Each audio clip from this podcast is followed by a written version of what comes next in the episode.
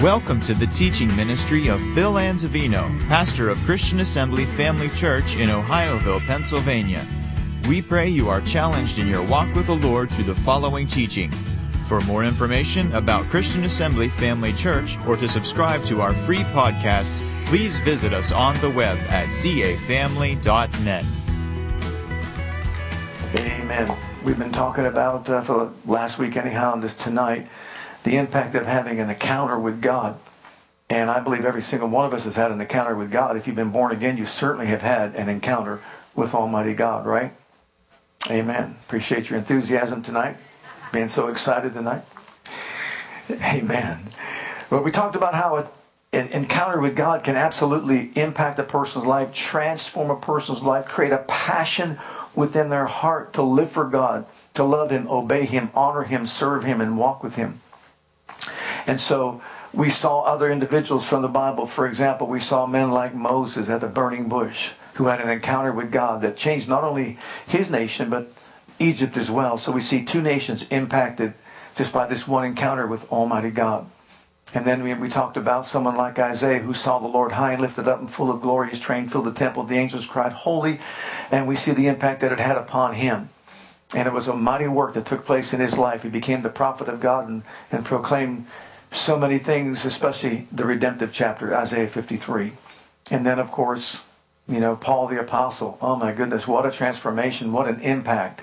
Not only on his life, but also the whole church.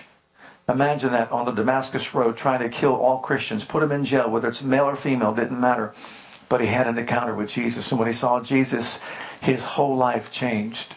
In an instant, something that probably couldn't be done with hours and hours and hours of counseling takes place on that Damascus Road when he has that revelation uh, of Jesus. And then he uh, goes on and writes two thirds of the, of the New Testament and gives us revelation that has blessed all of us.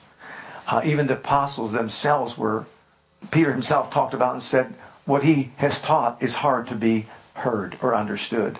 And that's Peter talking about that. Then we have Mary, the mother of Jesus.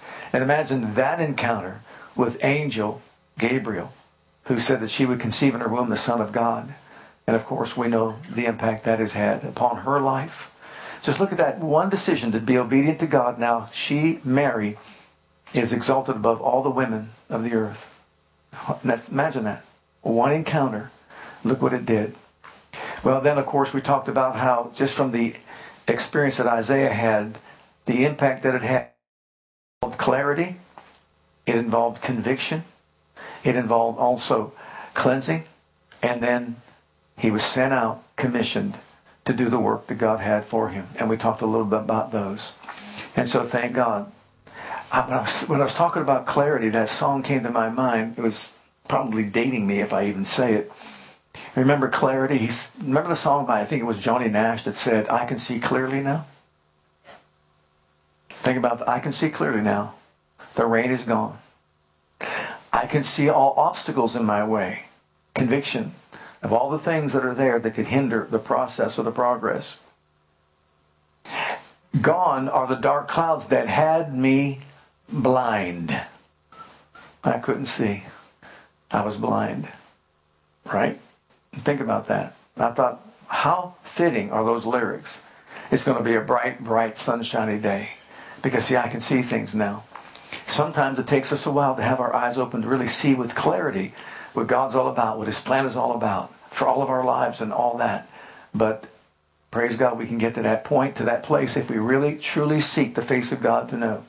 So as we continue our study, look in uh, Luke's Gospel, chapter 1. First thing, let's put it up there first. First thing is the reasons for spiritual encounters that God gives us is to communicate his plans to us. And we see this in Luke's Gospel, chapter 1, with Zacharias and Elizabeth. There appeared unto him an angel. There was the encounter of the Lord standing on the right side of the altar of incense. And when Zacharias saw him, he was troubled, and fear fell upon him. But the angel said unto him, Fear not, Zacharias, for thy prayers are heard, is heard, and thy wife Elizabeth shall bear thee a son.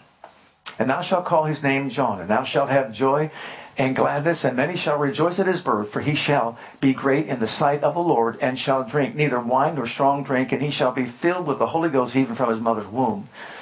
And God said unto Noah, the, Oh, that's not good. Zacharias went to Noah. and many of the children of Israel shall turn to the Lord their God, and he shall go before him in the spirit and the power of Elias, to turn the hearts of the fathers to the children and the disobedient to the wisdom of the just, to make ready a people prepared for the Lord. And Zacharias said unto the angel, Wonderful, let's let's do it. Now he said, Whereby shall I know this? From an old man and my wife well stricken in years. And the angel answering said unto him, I am Gabriel that stand in the presence of God, and am sent to speak unto thee, and to show thee these glad tidings. And behold, thou shalt be dumb and not able to speak until the day that these things shall be performed, because you believe not my words, which shall be fulfilled in their season. Would you say Gabriel was a little bit perturbed? I would say that he was, wouldn't you? Now, here we have uh, God wanting to communicate his plan to Zacharias about his wife his son that's going to be born, John. He's going to be the forerunner to the Messiah coming into the earth, right? And so he's giving him this revelation to explain to him what's going to happen. And what does Zacharias do? He doesn't believe it. He exalts, revel- he exalts reasoning above what? Revelation. Now, notice this, and this is important. Zacharias, in this office he was standing in as a priest, only once in a lifetime would he be able to burn incense in the holy place once in a lifetime. Period. Now think about it. So when he goes in to burn this incense, Gabriel comes and appears to him. Now this isn't an everyday occurrence, is it? And gives him all that information. And what does he do? I'm an old man. My wife's old. He exalts reason above revelation. And of course, Gabriel's not happy with him and says, Now you're not going to talk until this comes to pass because your words are full of death, not life. And of course, would you say that encounter impacted his life? I'm sure it spoke deeply to his heart. Did it not? Okay, so one of the reasons for a divine encounter, something like this here, would be to give us or to communicate God's plan to us, and that's exactly what he was doing. And remember this I know that God's a sovereign God. but what does sovereignty mean? Does it mean he can do what he wants when he wants, however he wants? If he wants? No. I guess on one hand you can say yes, but you have to qualify that by saying this. He can do what he wants when he wants, if he wants, how he wants, because he's a sovereign God. But once he makes a covenant, and once he swears by an oath, he cannot change what he said. He has to bring it to pass or he becomes a liar. And that's just the way it is. So if he wants to appear to someone like Zacharias, he can because he's the Almighty God. And so if we want to have an encounter with God, the best thing that we could do is position ourselves to have that encounter with God. These two people were always serving the Lord, walking with God, honoring Him, studying, praying, etc., etc., etc. And as a result, of course, God granted them a divine visitation because of His great plan. So if we put, us, put ourselves in a position to receive an encounter with Him, we can have an encounter with Him. But once again, some of that is up to Him as to exactly how it takes place. Okay, number two, to give a specific assignment now Noah comes into the picture in the book of Genesis to give a specific assignment. Okay, notice this. And God said to Noah, here's his encounter. Now, when you read that, God said to Noah, doesn't your mind go like, okay, how did he speak to Noah? Did he text him? Facebook?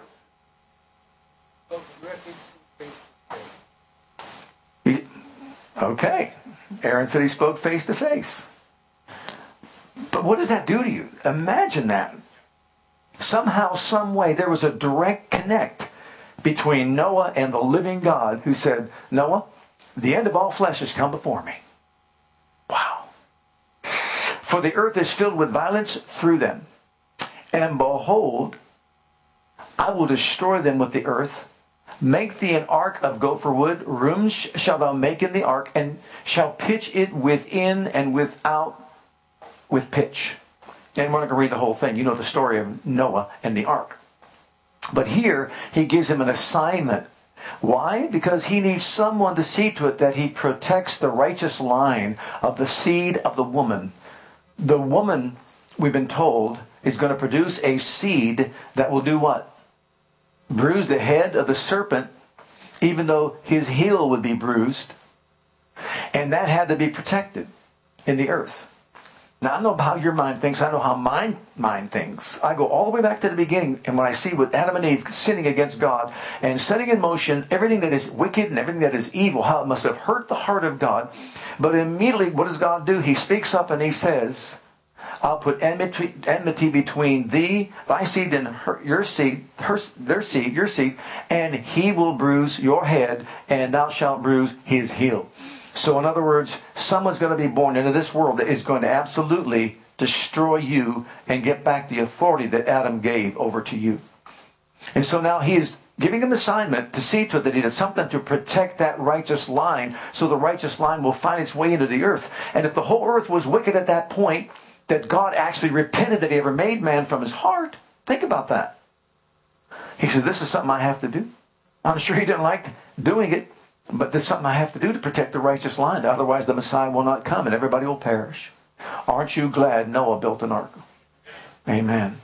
I know I am. And then also, number three, to reveal his very heart.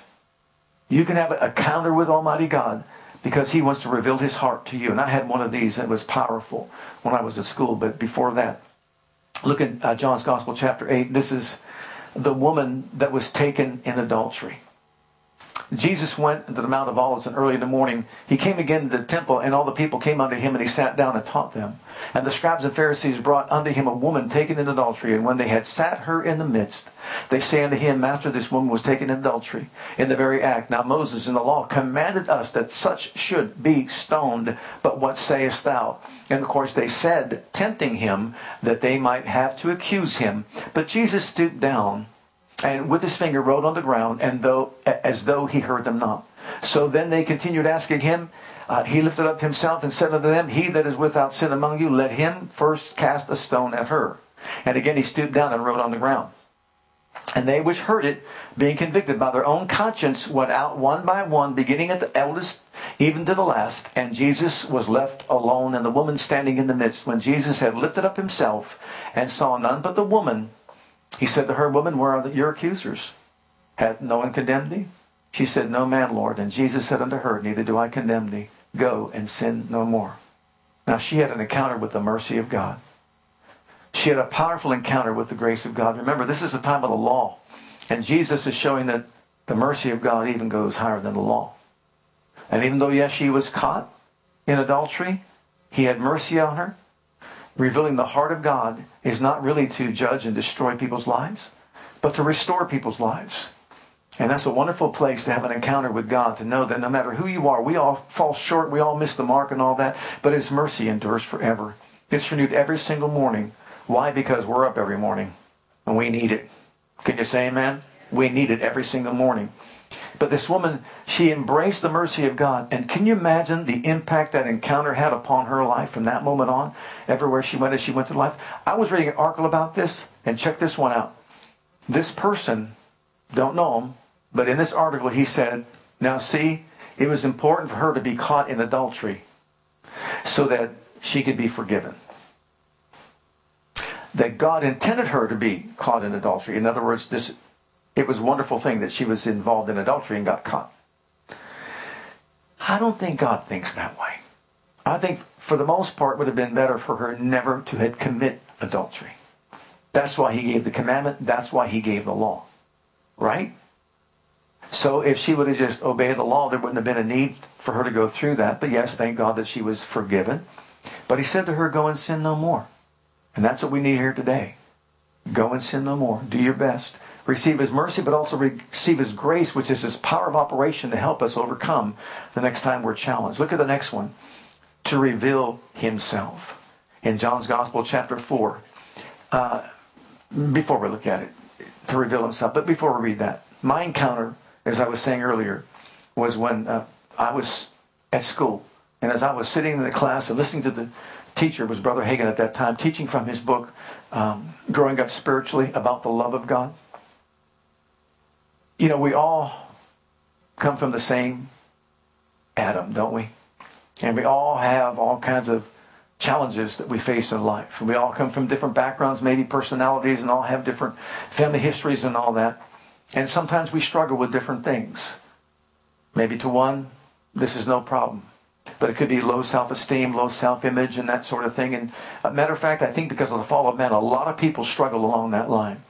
So as I was sitting there in my chair, listening to the preacher preach, Brother Hagin was talking about the love of God. He was quoting the love chapter, talking about how God loves us and that sort of thing. He said, open up your Bible to John 16, 27, and I did. And as I opened up my Bible to John 16, 27, you can't explain this. It's hard to explain. But as I was sitting there, all of a sudden it was as if that verse just lifted up off the page, and I was elevated spiritually to a different plane of spirituality or spiritual um, revelation. Like I was suspended. Everything else around me was suspended, and all they heard was way in the distance. I heard his voice way in the background. But right where I was seated, it was almost as if I was even elevated out of my seat. I just sat there and I heard these words. For the Father himself loves you because you've loved me and believe I came out from God. It was almost as if Jesus himself was just conveying that to me. You talk about a God encounter? And I sat there in that atmosphere for I don't know how long, but I know that when I got done from that atmosphere, I went right back to where he was finally c- concluding the class. But it was a place of warmth. It was a place of love. It was a place of acceptance. It was just a wonderful, wonderful encounter, a wonderful place to experience something like that. And I could never doubt the love of God, number one, because the scriptures tell us that He loved us so much He gave us a Son. But also, I can say that I can attest to the love of God for myself personally because I can never deny that experience or encounter that I had with God. And you talk about just, just building up your faith and doing something to you on the inside that helps you better understand the fact that, man, I'm not alone in this thing, that God really does love me. And, you know, thank God for that. But if He never did it, I'm supposed, still supposed to believe that He loves me. So now let's read the verses. He wants to reveal Himself also in John chapter 4, verse 19. Everybody knows this woman. She's the woman at the well, right? She's a Samaritan woman. And you know the story. He was uh, talking with her about getting water. He would give her water that would spring up to everlasting life and all that. Well, the woman said to him, Sir, I perceive that you're a prophet. Our fathers worshipped in this mountain, and you say that in Jerusalem is the place where men ought to worship? Jesus said to her, Woman, believe me, the hours come when you shall neither in this mountain nor at Jerusalem worship the Father. You worship what you know not. You know not what? We know what we worship for salvation is of the Jews. But the hour cometh, and now is, when the true worshippers of God shall worship the Father in spirit and in truth. For the Father seeketh such to worship him. God is a spirit, and they that worship him must worship him in spirit and in truth. The one saith unto him, I know that Messiah, when he cometh, which is called Christ, when he is come, he will tell us all things. Jesus saith unto her, I that speak unto thee am he. Put yourself there at the well. What an encounter. You think she ever encountered anything like this before? I that speaketh unto thee am he. Ooh, what an impact. Well, what was there an impact? Oh, I guarantee you there was an impact. Go on down in, in the other verses there. Verse 39. And many of the Samaritans of that city believed on him for the saying of the woman, which testified, He told me all that ever I did. So when the Samaritans were come unto him, they besought him that he would tarry with them, and he abode there two days. And many more believed because of his own word, and said to the woman, Now we believe not because of your saying or testifying, for we have heard him ourselves and know that this is indeed the Christ, the Savior of the world. So what do we see here in this encounter? What kind of impact did it have? Here's a woman that has, she's had five husbands supposedly, and the man she's living with is not her husband, right? And Jesus called her on it and said that that was the truth. Kind of read her mail. And she is so impacted by their dialogue and by this encounter with Jesus that she leaves him and she goes back to her village. And guess what? This woman who's probably an outcast because of the lifestyle that she's living, all of a sudden becomes an evangelist. She is going to house, house to house telling people, you got to see this. Something happened in this woman that impacted her life in such a way, it changed her from the inside out, and she began to proclaim Jesus as the Messiah to all these people, and all of a sudden they all coming out to see him, to meet him, and praise God. Many now believe that he is the Messiah, the Son of the living God. But this was a revelation that came to her. Jesus revealed himself as the Messiah. So when people say, well, he didn't say who he was, oh, yes, he did. He told people who he was. Look at the next one to manifest his glory. And this, again, an amazing encounter that these individuals had that impacted them in such a powerful way. It produced within them a boldness to stand for what they believed in. This next one, to manifest his glory. Matthew's Gospel, chapter 17, this is the transfiguration. And after six days, Jesus taketh Peter, James, and John, his brother, and bringeth them up into a high mountain apart, and was transfigured before them. And his face did shine as the sun, and his raiment was white as uh, the light. And behold, there appeared unto them Moses and Elias or Elijah talking with him. Then answered Peter and said unto, unto Jesus, Lord, it is good for us to be here, if thou wilt. Peter, sometimes you should just be quiet. Because, you know, let us make here three tabernacles, one for thee, one for Moses, and one for Elias, as if they want to be on the earth when they're in glory. Mm-hmm. While he yet spake, behold, a bright cloud overshadowed them, and a, behold, a voice out of the cloud which said, What? This is my beloved Son, in whom I am well pleased. Hear ye him. And when the disciples heard it, they fell on their face and were sore afraid. And Jesus came and touched them and said, Arise and be not afraid. And when they had lifted up their eyes, they saw no man save Jesus only. You talk about an encounter that impacted them in such a way as they reflected later on on all the things that they had seen and all the things that they had heard it produced within them a boldness to stand for what they believed in no matter what the consequence as a matter of fact look at 1 john chapter 1 first couple of verses first three verses this is John who was there on that Mount of Transfiguration. This is John who is writing to convince people that he was deity in his gospel. And now in his epistle, here's what he says That which was from the beginning, which we have heard, which we have seen with our eyes, which we have looked upon, and our hands have handled of the word of life. For the life was manifested, and we have seen it, and bear witness, and show unto you that eternal life which was with the Father and was manifested to unto us. That we, that which we have seen and heard, declare we unto you that you also may have fellowship with us. And truly, our fellowship is with the Father and with his Son, Jesus Christ. When you hear that, against the backdrop of people saying he was just another good person, he was just a teacher, he was just a good role model, etc., etc. He said, Oh, no, no, no, no. You should have been with me on the Mount of Transfiguration when I saw him aglow, and Moses, who stands for the law, and Elijah, who stands for the prophets, and I saw Jesus, the Messiah, and arrayed in glory like you've never seen. Don't tell me. He's not who he said he is. I saw him, I heard him, handled him, walked with him, ate with him after his resurrection, and you talk about boldness to proclaim Jesus, they had it. When you have a, a direct encounter with God, you know, one encounter with God like that can benefit you more than probably a thousand sermons. You can preach and preach and preach and preach. It reminds me of, of Norvel Hayes' daughter, Zona when the angel appeared to her, she was doing a life of drugs and all that and backsliding and not walking with God. He's the preacher and he's concerned she's going to destroy his ministry. And he didn't know what to do and finally turned her, her over to the Lord. And one day he preached, he preached, he preached through her. And then finally the Lord says, You practice what you preach. You're, you're condemning her and all that. Just walk in love and turn her over to me. And one day her angel appeared to her when she was strung out on drugs and all that and just looked, as she was lying in her bed, just looked straight at her like that there, just just look right at her. She sobered up, got up, rededicated her life back to the Lord, went off to Bible school, and is ministering in a church and teaching and preaching the Word of God. One look from an angel, one encounter just like that can change a life. Oh, hallelujah. Think about that. That's gone astray. And thank God for a father who would stand in the gap and make up the hedge. Next one. To give a foretaste of heaven. Hmm.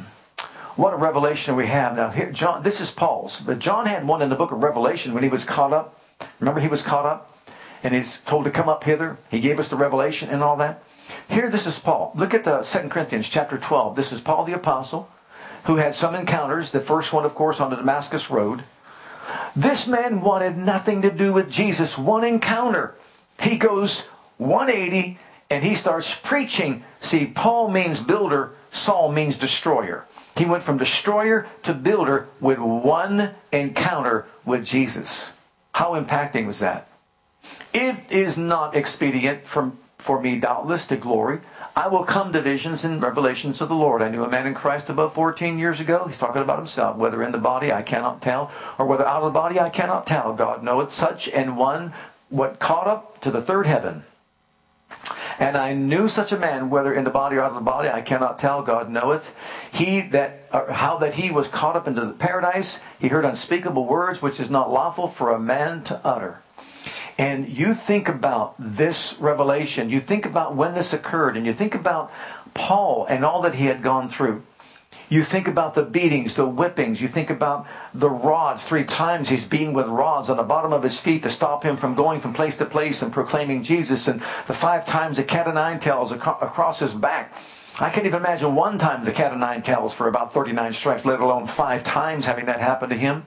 Left out in the sea for a night and a day, and all that he had encountered, all that he went through, people trying to kill him everywhere he went.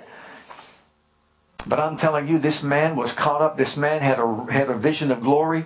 He saw a revelation of heaven and, and all that it was about. This man was so empowered and impacted by what he had witnessed and seen that there was nothing that could drive it out from his heart and mind. No matter how he was persecuted, what was his bold declaration? Of all the persecutions, the Lord has delivered me out of them all. The afflictions, the persecutions. Look, one encounter like that with God is powerful. And sometimes here we are, once again, trying to get our, our maybe our sons, our daughters, and, and maybe our grandchildren, and, and maybe our friends and neighbors and other family members to come to Christ to serve God, what we should be doing is standing in the gap, making the hedge, and say, May God show yourself. Show yourself. Show yourself to these people in whatever way. Give them a revelation of your glory, of your power, of your person, of your might, of who you are. Because I'm telling you, that'll take someone's life and absolutely turn it around for the good. Amen.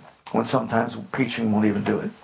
And then also, look at the last one to advance the kingdom of God here upon the earth. To advance the kingdom of God. These are just some. Look at the book of Acts. Here we have Cornelius, the um, centurion of the Italian band, and Peter. And they both have an encounter with an angel, and they're given direction and insight, and so on. Here, this is uh, Peter. Cornelius sends people to his house to get Peter to come to his house, who was a Gentile, right? So on the morrow, as they went on their journey and drew nigh to the city, Peter went up upon the housetop to pray about the sixth hour. He became very hungry and would have eaten, but while they made ready, he fell into a trance and saw heaven open. I would call that an encounter, wouldn't you? A tremendous encounter with God. And a certain vessel descending unto him, and as it had been a great sheet knit at the four corners and let down to the earth, wherein were all manner of four footed beasts of the earth, and wild beasts, and creeping things, and fowls of the air. And there came a voice to him, Rise, Peter, kill and eat. But Peter said, No, not so, Lord, for I have never eaten anything that is common or unclean. And the voice spake unto him again the second time, What God had cleansed, thou that, that call not thou common. This was done three times because it's Peter. It took three times to communicate it. And the vessel was received up again into heaven. Now, while Peter doubted in himself what this vision uh, which he had seen should mean, behold, the men which were sent from Cornelius had made inquiry for Simon's house and stood before the gate and called and asked whether Simon, which is surnamed Peter, were lodged there. While Peter thought on the vision, the Spirit said unto him, Behold, three men seek thee. Arise therefore and get thee down and go with them, doubting nothing. Doubting nothing, for I have sent them. Now think about this. This encounter is so impacting that it opens up the door for the gospel to be preached among the Gentiles. What a powerful, powerful thing that took place from one encounter. Peter never thought he can go to the house of a Gentile. He never thought that they could preach the gospel to the Gentiles. It was for the Jews. He thought he couldn't go into someone's house who was a Gentile and especially sit with them, talk to them, eat with them, etc., etc. No. But this encounter with God opened up the door for the gospel message to be delivered to the Gentiles. And you and I should be very glad that that happened. But it took this encounter uh, with God that opened up the door. Now, the results were tremendous. In the book of Psalms, encounters take place. And sometimes I think we overlook this in the sanctuary. And I'll explain that in a moment. But look at Psalm 63. This is David speaking. And David had some encounters with God himself. You ready for an encounter with God? My goal in these two messages is to help us really seek the face of God for our own personal encounters. That we can walk with God in such a way so as, so as to have Him invade our lives in powerful ways. O God, thou art my God. Early will I seek thee. My soul thirsts for thee. My flesh longs for thee in a dry, thirsty land where no water is. To see your power and your glory as I have seen you in the sanctuary. Because thy loving kindness is better than life. My lips shall praise thee while I live. I will bless thee while I live. I will lift up my hands in thy name. Notice, where did he encounter this? Power, glory, and loving kindness? In the sanctuary. But now he's away from the sanctuary. He is longing for another encounter with God. Like a dry and thirsty land where there's no water to drink, no food to eat. My flesh wants you. If we want an encounter with God, we got to be hungry. We've got to be thirsty. We have to have a longing desire and just say, Lord, I'm not satisfied with where I'm at. I'm not satisfied with what's going on. There's something more out there that I need that I want, and it's you. It's you, Lord. So David longed for that. And he let him know it. Look, I saw your power and your glory and your loving kindness. Where? In the sanctuary. Well, guess what? This is not the sanctuary. This is the sanctuary. That's the sanctuary. There's a sanctuary. We're all the sanctuary of the Lord. And if we want encounters with God, now I'm not saying that we couldn't say that God inhabits this place because we've gathered together in His name. And we can we can say that because individually and collectively we make up the temple of God, right? But listen to this. Did you come tonight expecting an encounter? Too often we get to the point that we just take some of these things for granted, you know. We're just going to go to church. We're just going to listen to a message. We're just going to go home and get warm and have a cup of chocolate or whatever, you know, and just warm up and have a wonderful time. But did you say along the way, I'm going to meet God? I'm going to meet God.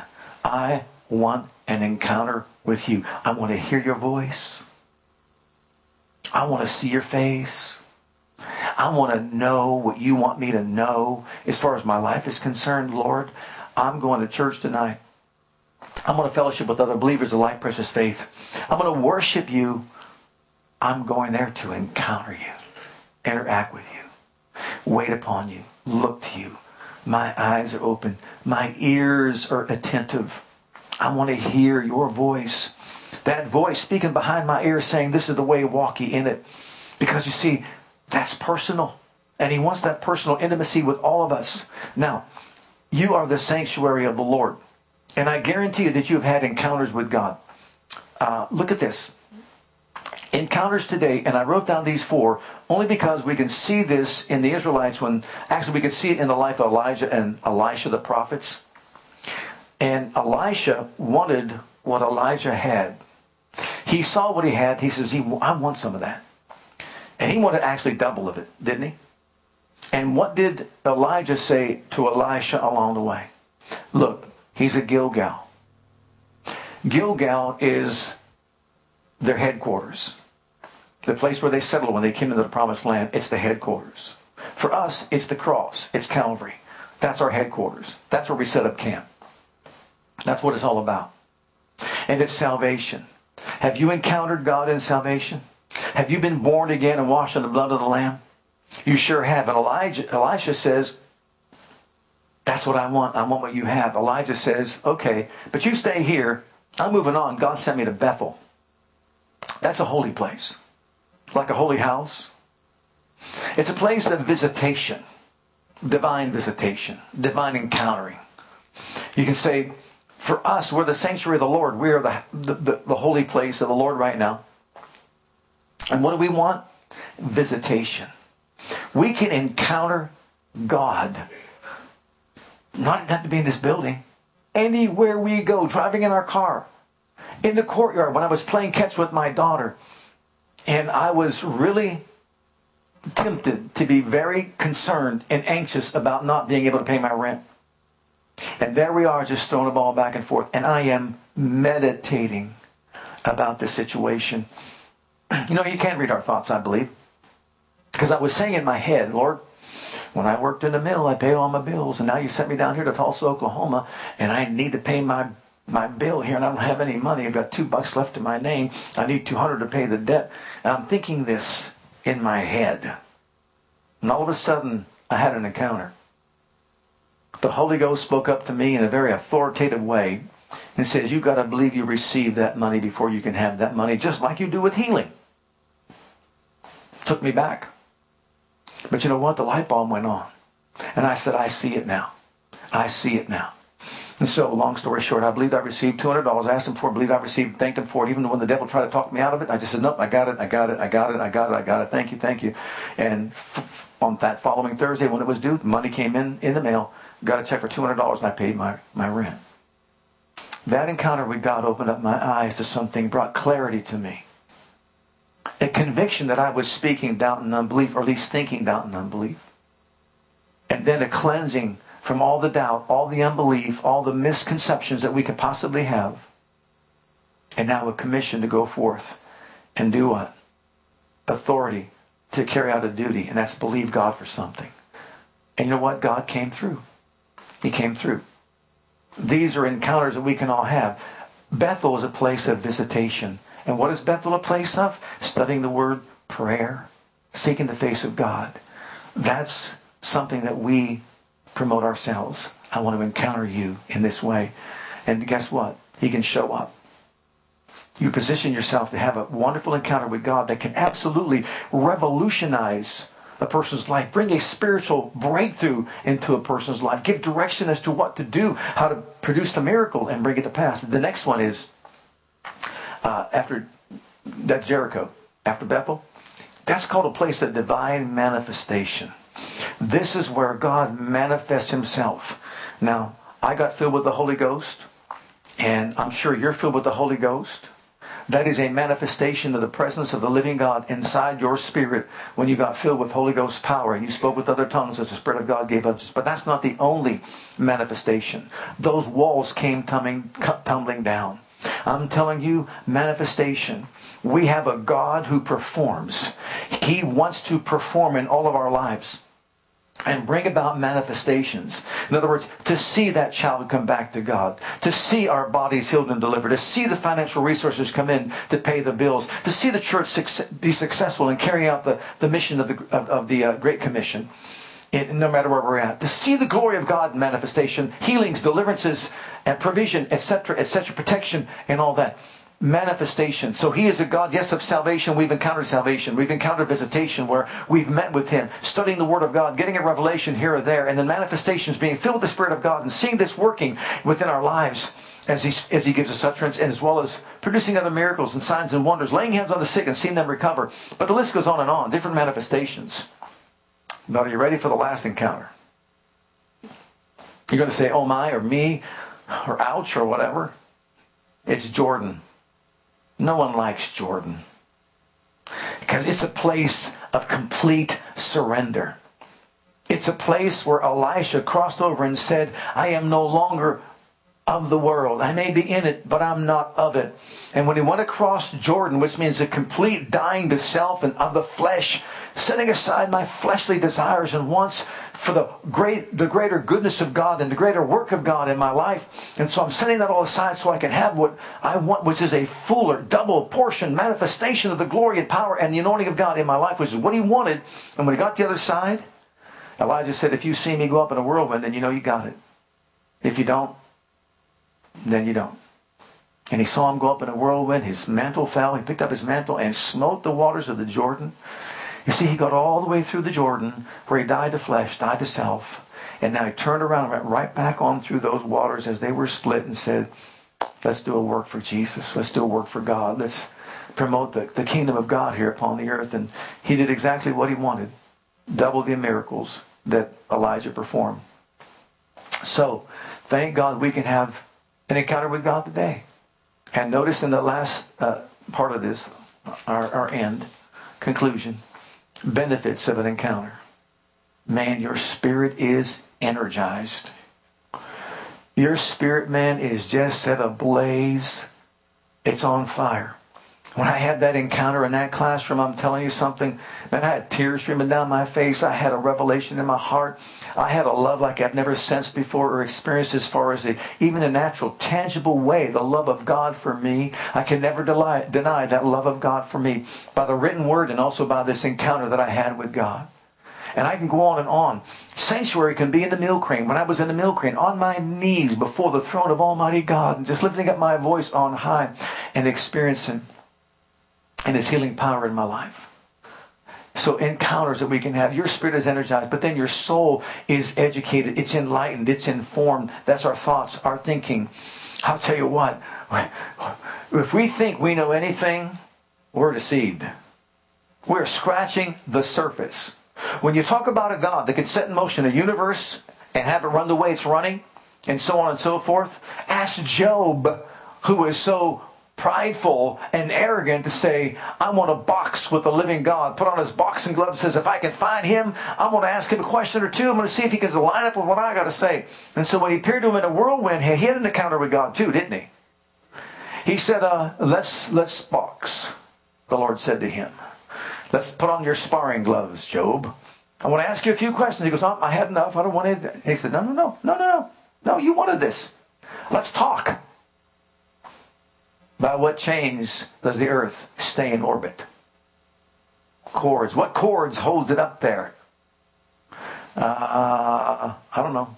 You know. And the list goes on and on and on. What an encounter. You talk about humility, humbling him. What an experience. And so we get a revelation of we don't know anything. Be honest with you. What do we know? We're scratching the surface when it comes to the knowledge of God. When someone can walk on water and talk to you and say, hey, come, if you come with me right now, you can walk out here with me. You got to respect that. He's got a better understanding of it, all, of it all than we do, right? If someone can say that the wind, waves, and the sea, peace be still, and a storm instantly stops, ooh. If someone could say, drop your nets into the, into the deep waters, and you got to draft a fish that is so abundant that you're going to sink two boats? Hmm. He knows something that we don't know. Or go pay your taxes. I wish we knew this one. Go pay your taxes, get that fish, bring the money. Mm-hmm. Next one. Your body is strengthened. And oh, how important is this? They that wait upon the Lord shall renew their strength, the mountain with wings and eagles. You're running not weary, you're walking not faint. Think about that. You're strengthened in the presence of God. We want physical strength, he, health, healing, wholeness. You see, it affects us in spirit. in soul, in body. It also affects our countenance. Our countenance is affected by it as well. There's a glow about you. When you and I are in contact with heaven, there's like a glow about us. I don't know what happens to you. If someone gets me talking about the things of God, I'm off. Are you off? I'm off. It's like someone turned I'm off. Like the just click the button on the inside. All of a sudden there's this boom, bubbling up and over of something on the inside that's just so good. Hallelujah. It changes your whole countenance. Let's all stand together before the Lord. Hi, Pastor Bill here. I want to thank you for joining us today. On behalf of my wife Krista and Christian Assembly Church, I want you to know that we're here to serve you and your family. Whether you have young children or kids in elementary school, if you're a teenager or a young adult, we have a passion to provide a safe and comfortable environment where you can grow in God and build a solid foundation of His love for you. And with that foundation, we encourage you to take the gospel of Jesus Christ with you wherever you go. It is our heart at Christian Assembly to be an outreach, to be the hand of God toward Jerusalem, Judea, Samaria, and the uttermost parts of the world. We want to join as the body of Christ to make one last trumpet call before the final trumpet sound, and through a life of worship, bring in a harvest of people. With whatever gifts God has given you, we want you to be free to share those gifts and talents. Life is most fulfilled when we share God's love with others. And in all that we do, we want to demonstrate the power of the name of Jesus to the world through a ministry of excellence to God first and then also to you. So, whatever the situation, wherever you are, whatever you're going through, I want you to know that we love you and God loves you and has a wonderful plan for your life. And that plan begins by making Jesus the Lord and the Savior of your life. And if you've never made that decision yet, I'd like to invite you to pray a simple prayer with me. And if you will, Jesus will become your Savior and your Lord. Just repeat after me this prayer Heavenly Father, I come to you just as I am. And I believe with all my heart that Jesus died for my sins and was raised from the dead for me. I open the door of my heart. I call upon the name of the Lord. Lord Jesus, come into my heart, and I accept you and receive you as my personal Savior and Lord. Heavenly Father, I have called on the name of Jesus. I'm now your child.